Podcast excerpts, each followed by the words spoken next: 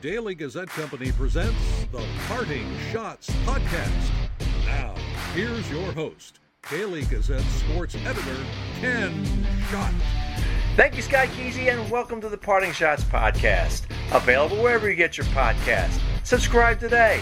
Thanks for joining me from the Parting Schotts Podcast studio in Schenectady, New York. We have a jam packed show for you. I'll preview the Union Women's College hockey season, which gets underway Friday.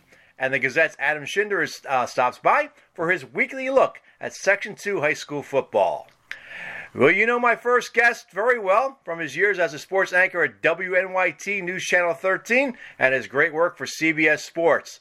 Last week, he was named to the uh, Syracuse University radio station WAER Hall of Fame. Please welcome Adam uh, Andrew Catalon to the podcast. Andrew, welcome to the podcast and congratulations on the award. Well deserved. Hey Ken, so great to hear your voice, and thank you so much for having me. It's a it's a big honor, and I'm glad to be with you. Well, before we get into talking about that and how much of an honor it is, I'm going to play the clip of you on uh, Adam Schein's uh, show last week on CBS Sports Network, uh, the uh, Time to Schein show, about the induction because I think he caught you a little off guard. Let's play the clip. Hold on, there you go. Before I let you go, I am being told we have some breaking news I want you to respond to. This just in Andrew Catalon is the newest member of the WAER Syracuse Hall of Fame. Your reaction on this incredible news? Are you, are you serious? I am dead serious. Congrats on making it to the WAER Syracuse University Hall of Fame, my friend. You're the best. Wow, that's uh, special. Uh, thank you, Adam. It, it, means a lot coming from you. Um, we both went to WAER, and uh, I was the guy for your induction, and uh, I, that that's uh, overwhelming. that means a lot to me. WAER means the world to me. Syracuse does. That's where I met you. So many great friends that I'm still in touch with at WAER, and uh, that that is uh, that's really neat that you did that this way, and I really appreciate it. That means the world. Of course, Ian Eagle, Marv Albert, Bob Costas, Marty Glickman, Mike Tirico, Sean McDonough, Andrew Catalon. I'm telling you, I got the chills up and down. Congratulations. No one deserves it more than you. So, Andrew, you were caught off guard. yeah, you can say that for sure, Ken. No, I, you know, Adam had asked me to come on and talk football, which we did before that clip, and I just assumed the interview was over. I, you know, I had no idea, not even a clue that it was up for discussion. This was completely out of the blue, and you could hear my reaction. It was emotional. I mean, that that radio station means so much to me, as does all of Syracuse University. But that radio station was basically my fraternity. Um, that's where I, I called games and met some of my great friends who I still have today, including Adam. So to, to receive that news and the way they did it was uh, was emotional, special, and uh, I'm really touched by it. You know, uh, Adam mentioned some of the names that have gone through there, but I mean, other people like uh, Dave Pasch of uh, ESPN and uh, the voice of the Arizona Cardinals, Lou Reed, the great musician, he was he was in that station there too, and Dick Clark. I mean, geez, yep. I mean, what is that? The reputation of that station. I mean, just you know, as we, as uh, like I said, I had mentioned those names. To be a part of that, to be inducted, what does that mean to you? You know, it's not something I think when you're going to school you ever think of. Like, uh, at least I didn't. You know, I didn't think of, oh, I want to be on that wall one day or be in that Hall of Fame. I mean, I just, you know, when when you think back to your days in college, it's just trying to get all the experience you can, trying to make friends, and and trying to get a job for when you graduate. I mean, that was my real goal: is to have enough experience on my resume to find some place to work after graduation. Um, so now to to look back and to to join that list of incredible names that you just mentioned, and some of the ones that Adam did, um, you know, it, it it's. Uh, it's really special, and I think it'll continue to hit me throughout, uh, leading up to whenever we end up doing the ceremony. It's just, um, it's a fantastic honor. WAER, as I said to Adam, means the world to me. I still stay in touch with a lot of the current students there and students who have just graduated, listening to their tapes. because giving back to that thing, uh, that station is is everything to me because it gave me so much. Yeah, I was involved in college radio at York College of Pennsylvania's uh, WVYC, and the one thing, the friendships you form, but also the, the, the lessons you learn in there. You know, you you're not there just to do sports. I, mean, I, I was a DJ. I was a program director for AM and FM stations. Later, the station manager. Uh, did news. That you, you have to cut your teeth in, in a lot of areas, not just one area. And so, how important was it to you know be able to not only do sports but do other things with the station? Oh, there's no doubt. I mean, you know, just the process at WAER to get on air is incredibly long. I mean, you, I didn't get on the air until my sophomore year. All of freshman year, you're you're writing uh, updates and you're getting them critiqued, and you know, then you're, as you pointed out, Ken, you're doing once you get through, you're doing you know, you're cutting tape. I mean, back then we were actually using a razor blade. Oh yeah, I remember those. Days. Yeah, I remember those days. remember those days? Yeah, it's hard to explain that to uh, an 18 year old these days, but um, yeah, I mean, so all of that stuff. Uh, you think about the editing, the writing, and then the delivery of it. I mean, uh, the skills that, that that we all learned at WAER certainly have served me well throughout the rest of my life. Did you have a uh, Associated Press teletype in there?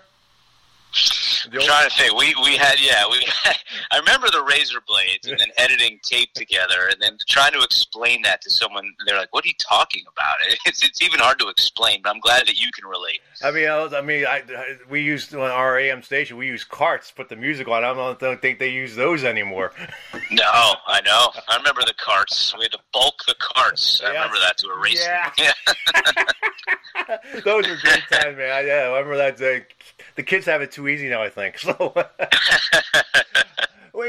you mentioned the goal, you know, getting a job. I mean, how how tough was it uh, after you graduated? Uh, and what year did you? What years were you there at WAER? My freshman year was '97. I graduated Syracuse in 01. And, you know, I think another part of that radio station is just learning how competitive this business is because when you go to graduate, there's 200 other people applying for the same job as you, including some of your, your really close friends. So, it, you know, it, it's a different business. I think it was a great uh, learning ground for all of us.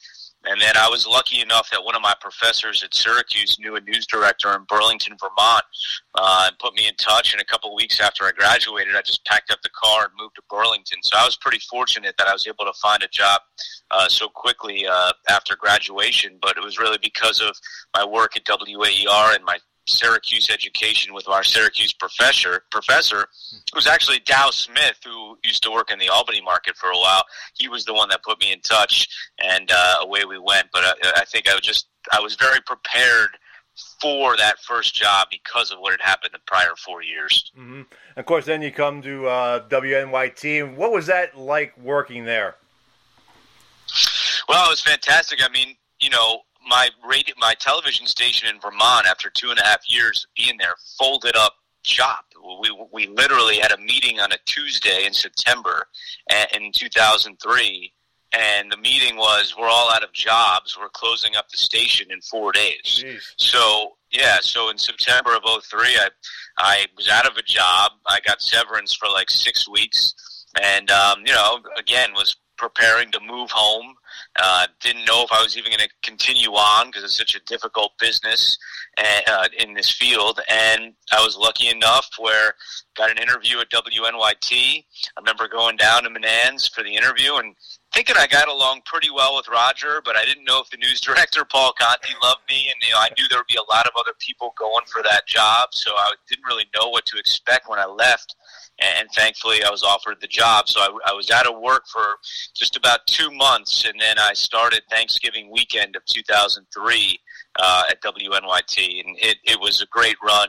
Almost 10 years there. Met my wife there. Still keep in touch with a lot of people there, including Roger. I got to connect with him over the summer. We were able to catch up. So it, it was um, it was a great place, and it was uh, certainly I was so fortunate to get that job after I didn't have one uh, after what transpired in Vermont. The transition from sports reporter, sports anchor to play-by-play, you start doing some uh, Olympic stuff, the curling uh, during the Olympics. I mean, uh, was looking back on it now, was that a tough transition or an easy transition? It's interesting because you know obviously this conversation started about WAER, and that was I just called games there for the most part, and that's what I thought I was going to do um, was play by play when I was in college. And then my senior year at Syracuse, I did an internship at a television station uh, in Syracuse, and just really kind of liked that lifestyle, the, the the local TV news anchoring. I just kind of thought that fit me a little bit better at that time. And then I got the job in Vermont, so away we went with anchoring in local television. But you know, my my whole you know training was really in play by play. So I did very little play by play in Vermont. There was not a lot of opportunities to do it. And then when I got to Albany, you know, with Time Warner Sports, which I know is now Spectrum, you know, a couple yeah. of games here and there, and then there was a production house in Saratoga that's still there, Carr Hughes Productions. I got in with them. I started doing some Olympic sports, as you pointed out, and just kind of really missed um, being at the games and, doing play by play. So I, I think it just kind of started morphing back to what I did in college, and and that's kind of why I, I made the transition. So you know, it was a strange path.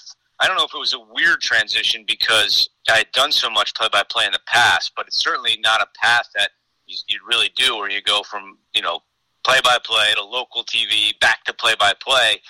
But but that's just certainly where it took me, and uh, I've had some great opportunities since that I'm very thankful for. And then uh, CBS Sports comes calling and uh, talk about how that happened and the excitement when you got hired. Yeah, so I mean, I was doing Olympic stuff for NBC, and I was in good with them, and then you know through them, I uh, I found an agent, which uh, becomes you know a part of this business uh, in a sense. So my agent was the one that said, "Hey, you know, CBS Sports is doing uh, the U.S. Open tennis in 3D." and this is an opportunity for you to call some tennis. They'll listen to it. It's more like a test run for 3D, which obviously ended up failing. Yeah. And uh, but that was my way in the door. So in 2010, the first event I ever did with CBS was U.S. Open tennis in 3D. That about 50 people may have watched because nobody had a 3D TV. It was just really my bosses and and, and uh, my current bosses, and and that was how I met them. And then you know that was a big opportunity to, to get in with them. And then I, I uh, they brought me to the Masters the following year to do some digital work at Augusta National, which was a dream. And and then by having done some preseason football games, both for the Giants and the Cleveland Browns. I had a NFL tape, and they needed somebody uh, in the fall of 2011 just to pinch hit. And that was me. It was me and Steve Tasker, my first ever game. I did not sleep the night before the game. It was Buffalo at Cincinnati. It was going to about 2% of the country. Um, but then at the two minute warning, it went to 100% of the country as Cincinnati hit a field goal to win it. So it, it was. Um, it, was a great way to get in with them, and you know that from that point on, it became more and more and more until I ended up leaving WNYT in 2013. Yeah, you do NFL games, you do like I said, the golf, college basketball. What is that like? Uh, I mean, travel, preparing? What what is what is a typical, uh, especially NFL? What's a typical week for you leading up to the NFL? Yeah, football is by far the, the most time I spend prepping. It's it's really every day. Um, you know, I'm home Monday through Thursday. I still write out my boards on a manila chart with colored markers and pencils. You know, that's one thing I, you know, a lot of people use a computerized chart, but I find I retain the information better when I write it down. So Monday through Thursday, I'm reading newspaper clippings, I'm writing my boards out, you know, picking out which stats I might want to highlight on the broadcast, watching game, you know, games from the week before, so I'm familiar with the, each team and, and what they're just coming off of. And then on Friday, I usually fly out to wherever I'm going. In this case, I'm going to Chicago. Uh, they play the Texans this week, so I'll go right from O'Hare to Bears practice, watch them practice, meet with the coach, the quarterback, couple of players. Saturday, when the away team lands, go to their hotel, meet with their quarterback coach and a couple of players.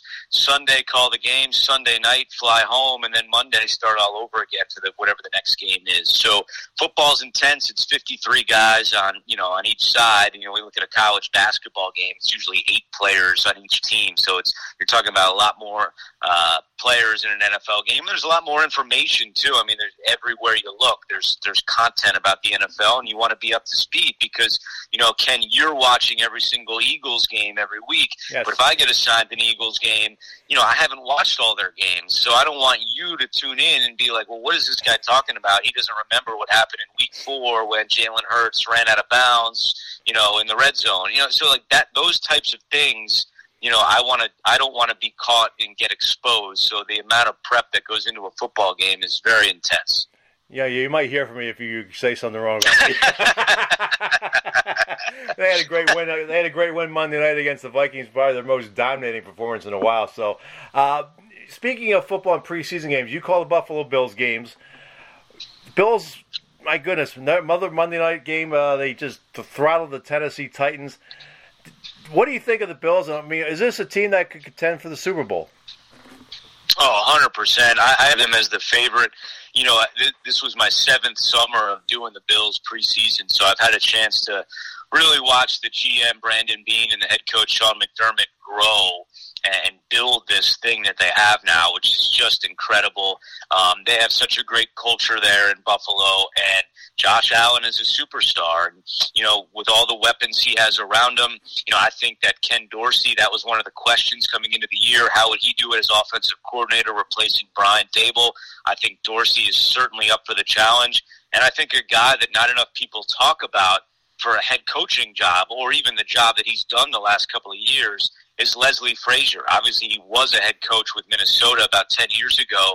His defense is really playing well. They, they all know where they're, what they're doing, where they're going. And I would be shocked if Leslie Frazier doesn't get some serious recognition uh, to be a head coach in the offseason. But it's all there for Buffalo if they stay healthy. I think they have the best team, and and then it's trying to get that home field advantage for the playoffs because there's only that one team now that gets home field throughout. Um, there's only one bye, rather, I should say. So I, I think that's a big thing. If, if they can get teams to go to Buffalo with that type of atmosphere and that home field advantage, they're going to be really tough to beat. Yeah, big test for the Bills coming up on Sunday as they go down to Miami and uh, the incredible uh, comeback by the Dolphins against the Ravens. So I, I mean, the I, I think these two teams could be battling for the AFC East, and the Patriots and the Jets are left in the dust. Yeah, you know, Miami has, has surprised me a little bit. Obviously, that incredible win, as you pointed out, against Baltimore. It seems like, uh, you know, very quickly, Tua is is playing some of his best ball. I know it's only been two games, but just even the way that he, you know, talks and carries himself, and the way his teammates talk about him, um, that that's a really intriguing team to me. And you're right uh, you know, it's it, it's very possible that it could be a, a two team race. I, I never count out the Patriots. I, I know that they didn't, you know, look great week one uh, down in Miami, but I, I still feel like it's hard to count them out. And you know, I did the Jets week one game, and I, I know that uh, you know they had a phenomenal win in Cleveland. There's still a lot of pieces there in the Jets. You know, it might take some time, but these draft picks they have, I'm really impressed by, especially Sauce Gardner. And let's see what happens once Zach Wilson can get back. But it's still Buffalo to me. That would be the team team to beat in the AFC East. Uh, you, of course, we uh, you mentioned you do some golf, and uh, there's been times where you've uh, been the uh, lead announcer when Jim Nantz has taken some time off. Be down the road. I mean, do you, as CBS, talk to you about uh, taking over Jim once he decides to hang it up? No, no, that's that's not a conversation I expect Jim to work for a, a long, long time. I'm just a ha- I'm so happy to be a part of that crew. Whenever you know, whenever Jim's off, and then you know, I'm, I'm calling the Masters. Uh, you know, which I've done the last couple years uh, with with Jim and that entire crew is um, it's a dream. I, I've loved calling golf more than I even thought, um, and and just any opportunity I get to do it. It was about five event, five tournaments this summer that Jim took off, and just to be with that great crew, which is changing a little bit as mm-hmm. you know Nick Faldo retired and now Trevor Immelman's going to be our lead analyst. But you know, one of the great things has been working with Dottie Pepper. I mean, you know, I knew her a little bit when I was in you know uh, WNYT and would see her at certain events, but now to to be out there a handful of times a summer and have dinner with her and catch up with her, that has been so special for me, and, and um, that entire crew has really treated me well. Of course, uh, big sort of a civil war going on in, in men's golf with the uh, PGA Tour and the uh, Saudi-backed uh, LIV Tour. Do you get a sense that, that there's really hatred between these two leagues?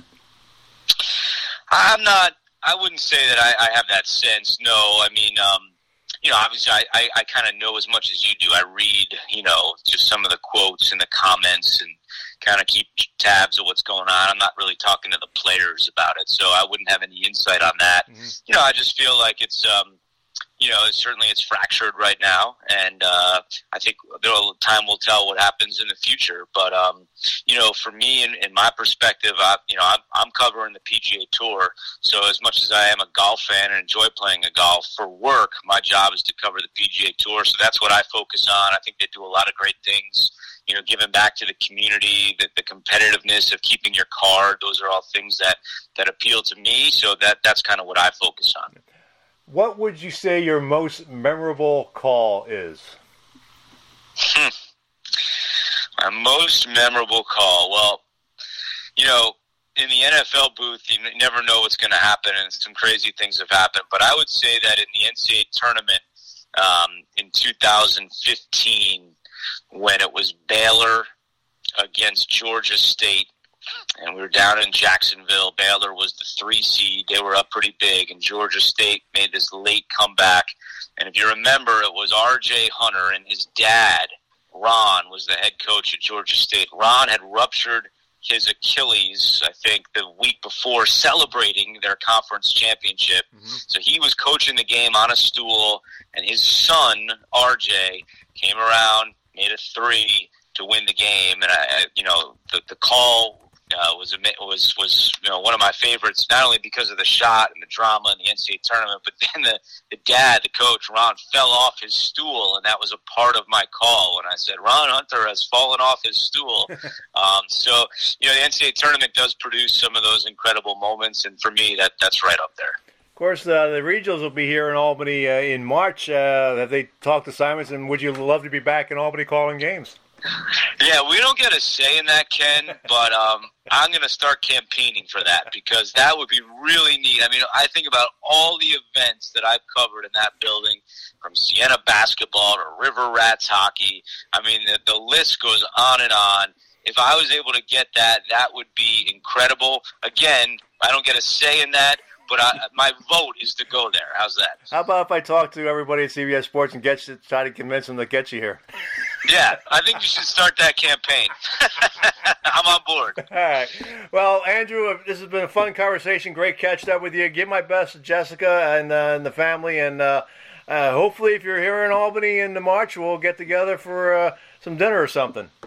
That'd be great, Ken. Thanks for having me, and keep up the great work with your podcast and at the Daily Gazette. Well, I appreciate it, Andrew, and congratulations once again on that honor uh, to be inducted in the Hall of Fame. You, you don't know when that's going to be yet? No, we're still trying to sort out some dates, but thank you. I really appreciate it. All right, that's Andrew Catalon. The Union Women's College Hockey season starts Friday. I'll preview that next here on the Parting Schotts podcast.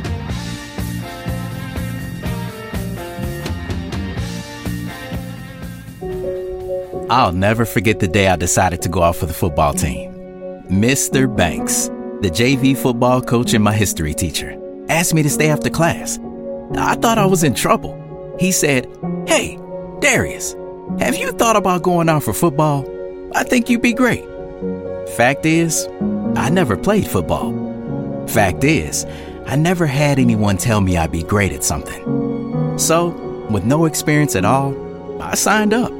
And a week later, I padded up and was running drills on the field. I never was great, but playing high school sports was one of the greatest experiences of my life. I was accepted by my teammates, and I learned that when someone believes in you, you can believe in yourself. Encourage a student you know to take part in a high school sport. This message presented by NYSSFA and the New York State Athletic Administrators Association.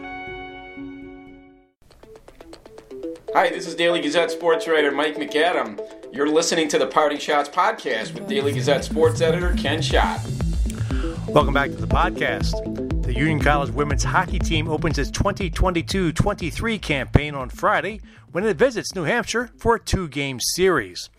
The Dutch women returned to play last season after sitting out the 2020 21 season because of the coronavirus pandemic. It was a rough year in 2021 22 for Union as it went 2 and 20 in ECAC hockey play and 5 28 and 1 overall. Scoring goals was an issue for the Dutch women last season. They averaged just over a goal a game and were shut out 14 times. So, what's in store for this season? For starters, a difficult start to the season. Union's first eight games are on the road, including the conference openers at Clarkson and St. Lawrence on October 28th and 29th. The team held its media day Monday. I have three interviews for you. Let's start with the head coach of the Dutch women, Josh Sciba. Josh, uh, you guys have a really a, a, tall task starting this season. Eight games to open the season on the road. What are the expectations, and how difficult of a schedule is this going to be the first eight games? Yeah, I think it's it's great for the group to get on the road. I think it's it's really good for, for our women to be around each other and be on the bus and, and build some camaraderie with each other. And I think um, I think honestly they're excited for it. So uh, it's it's going to be a challenge. I mean, anytime you go on the road, it's always challenging to go into a different team's home rink and, and win hockey games. But for us, again, the focus is just getting better every day um, and, and, trying to continue to, to build our brand in terms of how we want to play. Is, I mean, is there a goal you guys want me? You obviously you want to win the games, but is there something you're looking for besides wins that you want to take into league play? Obviously, you have, and looking at that schedule too, you have two weeks off between uh, you know, the last non-conference games and when you start league play. Yeah, I think when we, when we talk about just building our brand, I think we're trying to focus more on process-oriented goals this year, and you know, letting everything else take care of itself. And I think you know we, we've tried to add some framework and a little bit of structure to our offensive zone, and and try to kind of flip the script a little bit. When I think you think about the team and you think about the game, is you build a little bit from the defensive zone out, and I think we want to try and own the offensive zone a little bit more. And I think coming off a year where we scored you know 1.2 goals a game and shut out 14 times, like we've got to find a way to create more offense and score more goals. So I think just trying to, to create some more framework to, to build on offensively. And if we can really hone in on that stuff and continue to build defensively, I think that'll kind of build our brand for what we want to accomplish going into league play. Yeah, you mentioned the uh, offense and the fact you were shut out 14 times. Where is the goal scoring coming from? Well, I think it's it's going to have to be by committee right now. You know, I think that's you know we've we've got more depth. I think we've got a really driven group of women in that freshman class that I think want to contribute and will contribute right away. And it's going to have to be by committee, which for us is, is something that you know we need everybody in that locker room to contribute in some way to, for us to win hockey games. Uh, as far as the goaltending, obviously Sophie had a good year last year. I mean, you expect more out of her again like that this year? Yeah, we do. I think she's you know she's someone that I think is prepared. I think she's focused. She's ready to take over that starting role for us. Um, certainly, it's going to be earned by by her, um, and she's going to be pushed from from behind by Hope and, and Emily as well. But um, I think I think Sophie's really prepared to, to take on that role. What, you, what are you expecting out of the season? I mean, this is, you know, this is the last year without scholarship players. Uh, you guys have never not made the playoffs. I mean, this, this whole program has not made the uh, ECAC playoffs. Uh, obviously, that's the goal to try to get in there. But what do you have to do to get there? Uh, again, just we, we want to, it's more process oriented for us. We've got to make sure that we capture more key moments within a game. And, you know, when I talk about building our brand, is just finding ways that, you know, scoring goals is the outcome, right? And, and winning hockey games is the outcome. We want to find ways to create more scoring chances, to win puck races so that we have possession, so that we can get the puck to the net. Uh, finding ways to be better at the net front, finding ways to possess the puck a little bit better offensively, finding ways to keep the puck moving a little bit more predictably predictably. So, um, you know, we're not in our defensive zone as long. And just, I think the more we can capture those key moments, I think it'll lead to success. It'll lead to wins. It'll lead to more goals scored. Um, you know, it'll keep the puck out of our net a lot more often. So, and finding ways to bury that puck when you have the chance. Exactly. Exactly. Yeah. Emily King is named captain. Uh, why? What? What is it about her leadership that makes her a, a, a good captain? Yeah, she's she. If you if you looked at her maybe four years ago when she started her career, you know, I don't even know if she might have been in that conversation to be a leader of this hockey team. And I think just how she's matured and I think the fire and the passion that she brings to the rink every day is something that really rubs off on a lot of our, our women in our locker room. And I think you know she's the honest kid that we need to, to take over this group right now. She's she's someone that the girls can go to, but she'll push her line mates. She makes people better, um, and I think her confidence and stuff is just palpable. You can feel it, and I think we need that kind of emotional leader in our locker room right now. Is there one particular uh, first year player that you, you, think could be an impactful player? Um, I think you know not necessarily one. Um, I think just there as a group right now, you can feel that they're a very driven. There's a very professional approach from them right now. There's just a different feel where uh, there's no nonsense for them at practice. There, there's a high energy. They care a lot. Um, they've you know they put in the time, they put in the work in the off season. They've come in in great shape. So um, just a much different feel, much more professional, and they feel like they, they want it. They want to to make a change here, and I think our upperclassmen have felt that, and it's it's probably the most genuine that we've had since my time here, and. Uh, you know, I think we we felt that a little bit in the scrimmage game, a little bit from their presence and their contributions. But I think as we go on and they build more confidence, I'm really excited to see what they can do. As far as the recruiting trail right now, with the I mean, I'm not sure how many scholarships you have for next year at this point, but do you, are you seeing a, difference right now in being able to, to, recruit the kind of player that could make an impact here down the road? Yeah, I think the caliber of, of athletes that we're talking to right now are certainly going to help us. I think just um, you know being able to add players that can come in and play big minutes right away, that we know hey they have an element to their game that we need in our locker room. So yeah, the caliber of athlete, the experiences that they've had so far, um, you know kids that have been either part of national team or will be in the future, um, just the caliber of it. I think we're having conversations with and people on campus like that. So it's it's going really well right now. Senior defenseman Emily King is the team's returning leading scorer. She had four goals and nine assists in 34 games last season. As you heard in my interview with Josh Sciba, King will be the team captain. Here is Emily King. Well, Emily, you guys have really a tall task at the start of the season eight games to opening on the road. What is that going to be like, and how important is it to at least come away with a couple of wins before you finally play a home game? I think it'll be nice to get out. Um, I'm just happy to be playing. I think that some people are a little worried about less time in the classroom, and that might be a little bit of added stress. But I think that once we get there and we're dialed, we'll just push through, and we're really good in the classroom and on the ice. So I think that if we can just find a way to balance it out, uh, we can come out with some wins. The first six games are non-league games, and after that, you have like two weeks off before you start uh, conference play. So what what is the goal? Of these first six games. Uh, what do you want to see happen? What uh, does Josh want to see happen? Um, we've been following this uh, crawl, walk, then run sort of motto. And right now we're crawling because we have a lot of new freshmen. Um, basically, new year, new team. And so we're doing the bones right now. We're learning all of our systems and the small little details. And then as these games progress, um, before we hit conference games, we'll be hopefully running by the first conference game. You guys were shut out 14 times last year. Where is the goal scoring going to come from this year? The players. I mean, we're just we gotta uh, dig down and we gotta find a way to get the puck in the back of the net. I think it starts in practice every day, and we've been doing a lot better.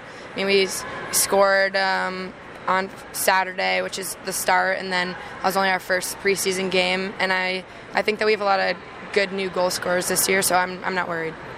Obviously, this team has yet to make the postseason and ECAC play. What do you have to do to finally you know, break that spell? Uh, we have to score more, like we were just talking about, and then I just think if we stay determined and stay disciplined on and off the ice, I think that we have a really good group of girls this year, and um, especially the freshman class is really dialed already, and I'm I'm excited to see what we can do um, in the next coming weeks and the rest of the season. What is the confidence level on this with this team heading into uh, Friday's game?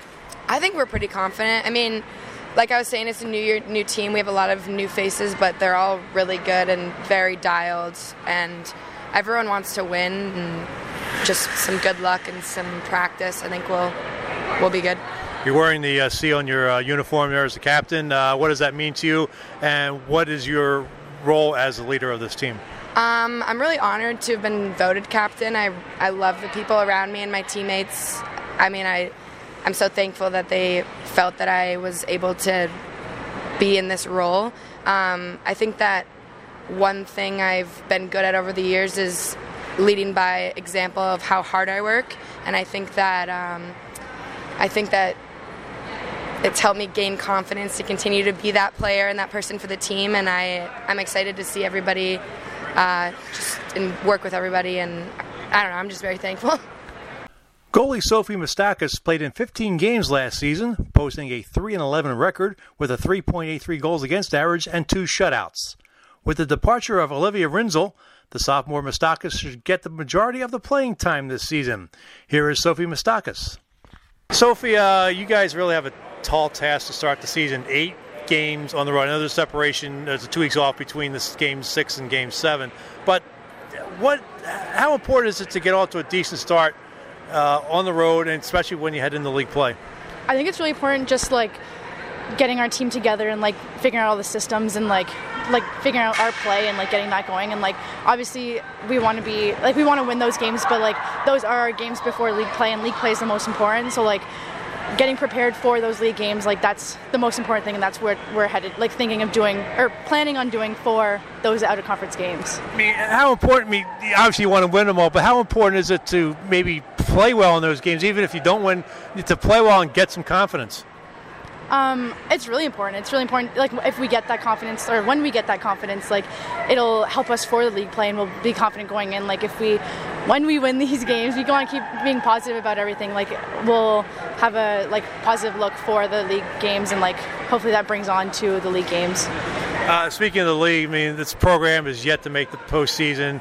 Uh, what do you guys got to do to finally, you know, break that hex and get into the playoffs? I think we just got to keep working hard and following like our systems and like continue to do that. Like we have a game plan. We want to make the playoffs, and I think we have a team that like they really want to get there and like they will do anything to get there. So just have like the mentality and the work ethic to get there, um, and just keep pushing and like working hard, and that will help us eventually get there.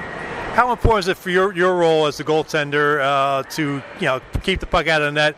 Because this team, you know, last year struggled to score goals, and I mean, we don't know what's going to be like this year. So, how important is it, and how much pressure is on you to you know stop the puck?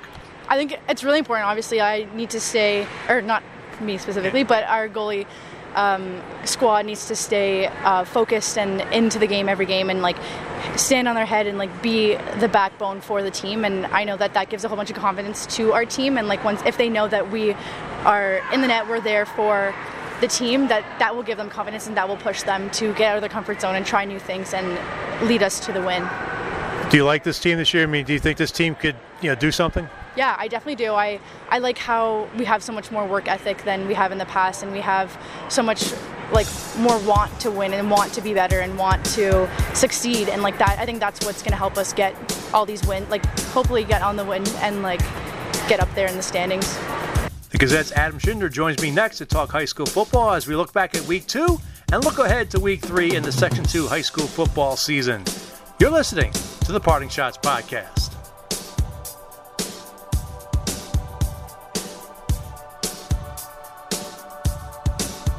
A game without a crowd is just a scrimmage. A performance without an audience is just a rehearsal. Without your presence, high school sports and the performing arts aren't possible. Ensure that these essential extracurricular activities continue to enrich the lives of students in New York. Purchase a ticket to your local high school's game or performance. This message presented by NISFA and the New York State Athletic Administrators Association. Hi, this is Daily Gazette sports reporter Will Springstead. You're listening to the Parting Schotts podcast with Daily Gazette sports editor Ken Schott. Welcome back to the podcast. It's time to talk high school football with uh, the Gazette's Adam Shinder. And uh, Adam, a week two matchup we uh, looked at, CBA and Shaker lived up to its billing, an overtime game. Uh, I had a chance to watch some of that uh, on Spectrum News here in the office, and it was just a, a blast. And Shaker goes for two to try to win the game and doesn't get it. Just a, a, a great game. Yeah, delivered everything you would have hoped from two teams that are going in as two of the, the big favorites in Double A heading into this season. Shaker, uh, they've lost two games, both to CBA, but different CBAs. They lost to CBA at Syracuse in week one. You know, two teams you would expect there's a good chance we see them again later in the season uh, matchup, but we would have thought that last year too, and Shaker ended up getting knocked off in the sectional semifinals. I mean, it looked like for a time CBA was going to run away with that game. They held the ball in the first quarter for almost the entire first quarter. I mean, just 11 minutes or so. And I think it was a 21 7 at one point, but Shaker, you know, give them a lot of credit. They came back, battled, and just was just a hell of a football game. Yeah, they have they have a super balanced offense. You know, they've never really featured one guy. Uh, that's not Coach Greg Sheeler's thing. Spreads the ball around, got a lot of different guys involved, and uh, their quarterback Jake Icabaccio made some big plays down the stretch. Just uh, CBA's defense came up big when.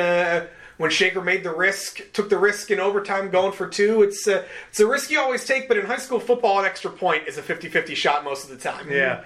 Um, the game you covered last Friday, uh, Niskayuna uh, hosting uh, LaSalle at Schenectady. It was a, the game marked the return of John Audino to Schenectady, the former Union College football coach. It was kind of surprising. I mean, he's been in the area a while. I mean, uh, ever since you know, he was uh, let go at Union, I'm surprised he hasn't been back in Yeah, he's been he's been coaching at LaSalle since uh, since 2018 now, and when you think about it, unless they played Schenectady, which they're not, uh, unless they played a crossover, unless they played a crossover game, that's not uh, it's not a game that you would you'd see on a yearly basis. They're the only team in the Schenectady city limits, and the only reason they play uh, that game in Schenectady is because Niskayuna's field's under construction.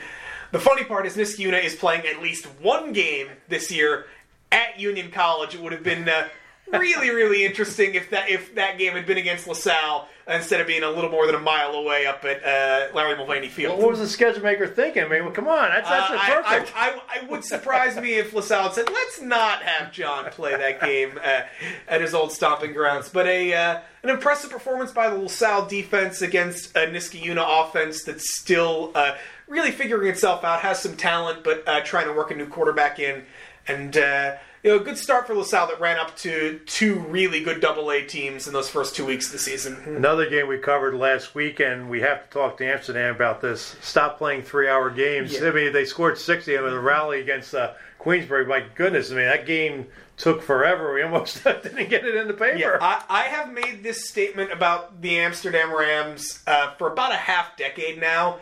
Uh, there's a thing that goes by on, in, in NFL Twitter that the Seattle Seahawks have never played a normal game, especially in prime time. And Amsterdam is just like that. Amsterdam, when they played Week One, just 132 to six against Schenectady. That was about the most normal game they've played in three years. They play wild, wild games, and when you play at Amsterdam, and you throw in the fact that they probably have more going on uh, with the band pre and post game and senior stuff, and they retired uh, Brian Stanovich's number uh, in between quarters there Friday night. They play wild, wild games that tend to take a very long time. They're playing on Saturday afternoon this week. We are very thankful. Yes, we are. And I felt bad for Will Springstead who covered that game. He seems like he gets stuck with those Yeah, games. yeah. Will, Will, and, and Stan Hudy have had their share of uh, some very, very long Amsterdam games that are they're entertaining. I'll give them that, but they are they are for someone on deadline they are a ball of stress. yeah, so well, let's take a look at the uh, power rankings in uh, Class AA. We'll start with the uh, CBA on top, followed by Shenendehowa, Guilderland, Shaker, and Saratoga Springs. Yeah, we got the three undefeated teams: CBA, Shen, Guilderland, right up top. Uh, CBA's gone out. They've been very, very. They, you know, they played. They played two pretty good uh, Class A teams to start out in LaSalle and Burnt Hills. Hold off Shaker in the game that was pretty much going to determine uh, the number the number one team in our rankings uh, this week. Shen uh, has been impressive uh, against LaSalle and Schenectady. Hasn't really faced a test yet, and probably won't uh, for another week or two. Guilderland's gone out, won two straight games. Again, really looking for a big test. Shaker is, is has you know they were very impressive in their win over Queensbury, and they faced a state champion and a sectional champion in their two losses to CBA. Saratoga's kind of a wild card team. They lost to Ballston Spa out of the gate, but they've uh, they reeled off two two good wins. They play Guilderland this week, and that's a game that well, we're going to mention a bit. That's a game I'm really looking forward to uh, to see where where things stand. Yeah. Well, we're in Class A. We have Burnt Hills, Ballston Lake on top, followed by Ballston Spa, Amsterdam, and Averill Park, and a tie with LaSalle and Troy. Uh, we, we were talking about Ballston Spa off to a 3 0 start. Uh, sort of an under under the radar. Yeah, Ballston Spa's a team that's kind of come out. They they did this last year as well. Uh, they played up two weeks in a row. They won those games both impressively. They were impressive last week against Columbia.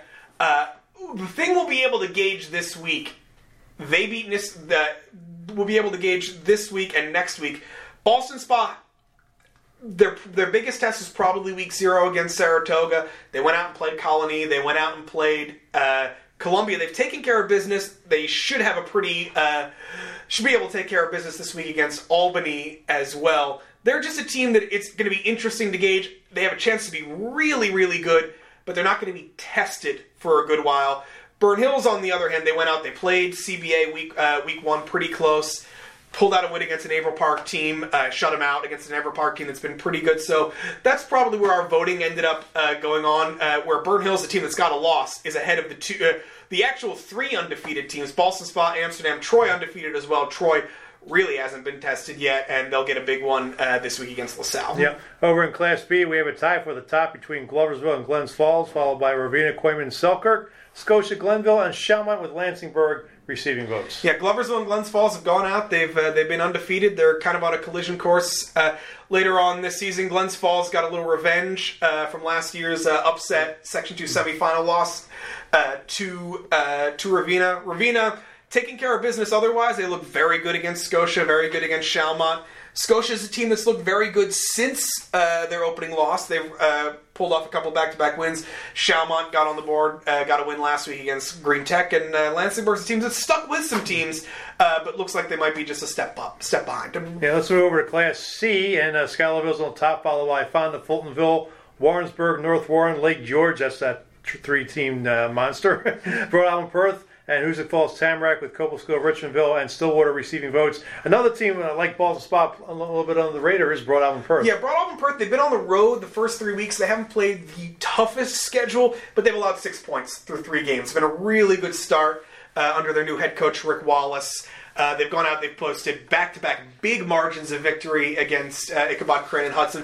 They finally get to come home this week against Taconic Hills, so uh, looks like a good run for a 4 0 start for them. There's five undefeated teams uh, in Class B, in Class C. The top four Schuylerville, Fonda, Warrensburg, North Warren, Lake George, and BP. Cobleskill, Richmondville's undefeated as well. Uh, just sees Hoosick Falls Tamarack had a really impressive win against a, a Stillwater team that had looked very good uh, thus far. This one, we're going to start to finally see some of these teams face each other over the next few weeks. Uh, but right now, Schuylerville and Fonda look really, really good. Warrensburg, North Warren, Lake George hasn't been tested yet, but they've outscored their opponents 195 to six, so we can give them a little benefit of the doubt. And finally, Class D, uh, Cambridge Salem on top, followed by Greenwich, Voorheesville, Chatham, uh, Canajoharie Ford playing with Helderberg Valley getting some votes. Yeah, Cambridge Salem took care of business against uh, Canajoharie Fort Penland last week. Greenwich pulled out a win over Voorheesville, and that kind of gives them a little, uh, you know, the advantage there. Voorheesville's looked very good. Everyone else they've played, Chatham hasn't really had a chance to go up against some of these teams yet. And Jerry Fort play. This is a team where the bottom of this class, the bottom after after the top three, these teams are going to shuffle. I would think uh, as they face each other, and this game, just season just kind of sets up for when we eventually get Cambridge and Greenwich, uh, which will probably establish our playoff seeding. Yeah, before we get into uh, the, uh, matchups for the you're, you're highlighting for the weekend, uh, strong quarterback crop we're seeing here in Section Two. Yeah, I, I really wanted to point this out. We've had this is maybe as good a, uh, especially a threat of group of dual threat quarterbacks who can kind of do everything. Uh, Donald Jones, CBA quarterback, is just an electric runner. Had 200 plus rushing yards. They gave him the ball almost 40 times Yeah. uh, against against Shaker. The only thing you may be worried about, he's a smaller guy, is him running that many times as the season moves on, absorbing that many hits, but an incredible playmaker. Uh, Jivalon, the Amsterdam quarterback, uh, was our offensive player of the year last year and is off to an even better start this year. Seven touchdown passes and a touchdown run. Counted for eight touchdowns, about 480 yards Yeah. of total offense. He's run for 100 plus yards both games. Uh, just, just a big time playmaker. Uh, we mentioned Jake Icabaccio at Shaker did that as well. And then down in the smaller schools, Fondas Jackson uh, Cusack, who didn't become their starter until midseason last year, had one of the great all around games in three phases of the game you will see. Pass for three touchdowns, ran for a touchdown, returned two kickoffs for touchdowns, and he intercepted two passes. That's the way to do it, man. That's the way to do it. So let's look at the matchups uh, this weekend in Week Three, starting in Class AA. Uh, Guilderland going to Saratoga Springs. Yeah, this is a prove it game uh, for Saratoga. Uh, for the last few years, uh, with an, with the 18 Class AA, it's been a pretty defined. These four teams are going to the playoffs. These four teams are playing behind. Uh, where CBA, Shaker, Shen, and Guilderland have been the four established playoff teams. Schenectady, Saratoga, Colony, and Bethlehem have been the clear second tier. If we're going to get one of those teams bumping up, uh, this will be a game that lets us know if Saratoga is competitive or can beat Guilderland at home. It's a big game for the Blue Streaks. So looked good the last couple of weeks. And in uh, Class A, we're going with two games. First, we'll start with Queensbury going to Niskayuna. Of course, that game being played at Schenectady. Uh, that game being played at, at Schenectady, and it's a good. Uh, we're finally into division play uh, in Class A, and uh, this one is going to be interesting to see. It's just a good measuring ground game for uh, for how the Grosso division is going to to sort itself out. If Burnt Hills is the clear number one team, uh, last year this was a mess behind it between Ballston, Spa, Queensbury, and Niskayuna. So this is at least going to give us. Uh, a look. Queensbury, very explosive offensively. You know, they put up 35 points in a half against Amsterdam last week. They've given up 114 points uh, in two games. So maybe this is a good chance for a Niskayuna offense uh, that's really trying to find its identity to find a little bit. Yeah. And then the Battle of Troy on Friday night between Troy and they'll be going to LaSalle. Yeah, Collar City Cup game. Uh, Troy, uh, new coach Chris Stacks won his first couple of games, and LaSalle has played two re- played two really tough opponents. They played CBA and Shen right out of the gate. The offense is still you know sorting itself out. But the the defense has the potential to be very very good, especially up front. And uh, again, this is a game that's going to let us know how the probably the game in the Capital Division that lets us know how things sort out the most.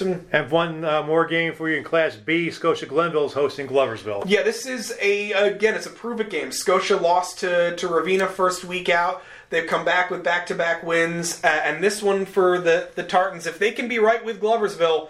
Uh, that's a potential uh, to see if you know who that who that fourth playoff team uh, in Class B is going to be. You know, Gloversville, Glens Falls, Ravena seem like they're pretty comfortable in those spots, but between Scotia, Lansingburgh, Schalmont, uh, Hudson Falls, this will be interesting. This will be a game where uh, if the Tartans, it's a team that I think you'd like, we'd like to see.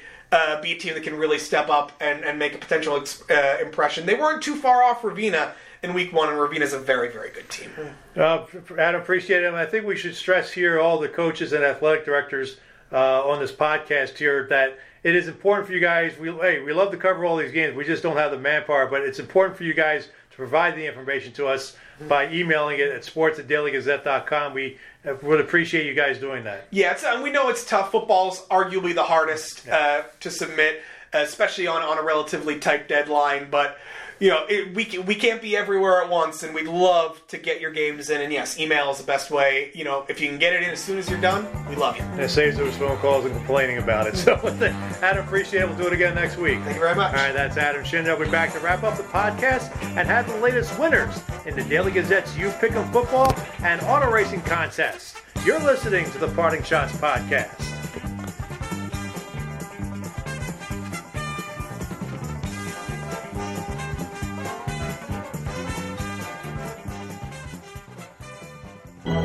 Does the 50th anniversary of Title IX mean? It means I'm valued, I'm empowered, I can do anything. It means I'll pave the way for every girl who plays high school sports in the future, just like every female student, coach, official, and administrator blaze the trail for me. Because every student deserves the opportunity to play. Encourage girls you know to participate in New York high school sports. This message presented by NISVA and the New York State Athletic Administrators Association.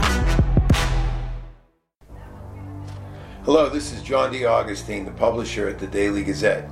You're listening to the Parting Schotts podcast with Daily Gazette sports editor Ken Schott.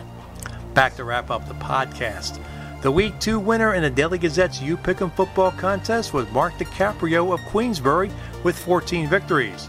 Mark wins a $100 Hannaford gift card. Congratulations, Mark. The VIP winner was Scott Lucier of Capital Land GMC. I was 9 and 7 last week, while my colleague Adam Shinder was 7 and 9. We are both 17, 14 and 1 after 2 weeks. I'll announce the winner of the You Pick'em football contest, and that winner's name will appear in Thursday's Daily Gazette. To play in the contest, go to dailygazette.com and click on the You Pick'em football banner. The Week 29 winner in the Daily Gazette's auto racing contest was Greg English of Amsterdam with 35 points. Greg wins a $50 ShopRite gift card. Congratulations, Greg. The VIP winners were Scott Lucier of Capital Land GMC. Boy, he had a good week. And Jessica Woodruff of Dave's Gourmet Burgers with 30 points each. I'll announce the winner of the Daily Gazette Auto Racing Contest, and that winner's name will appear in Friday's Daily Gazette. To play in the contest, go to dailygazette.com and click on the Auto Racing Contest banner. Keep checking out dailygazette.com and the print edition for the latest updates in news and sports on how COVID 19 is affecting us in the capital region. I want to thank all the doctors, nurses, and first responders who are dealing with this situation. We appreciate the job you're doing in this difficult time. If you have not gotten vaccinated, please do so. Do it for yourself, do it for your family, and do it for your friends. That wraps up another edition of the Parting Schotts podcast. I want to thank Andrew Catalon, Josh Sciba, Emily King, Sophie Matsoukas, and Adam Shinder for coming on the show. On next week's podcast, I will preview the Union College men's hockey season. Give it a listen. If you have questions or comments about the podcast, email them to me at shot, that's S-C-H-O-T-T, at dailygazette.com. Follow me on Twitter at Slapshots. The views expressed in the Parting Schotts podcast are not necessarily those of the Daily Gazette Company. The Parting Schotts podcast is a production of the Daily Gazette Company. I'm Daily Gazette sports editor Ken Schott. Thanks for listening, and I'll catch you next time. From the Parting Schotts podcast studio in Schenectady, New York, good day, good sports.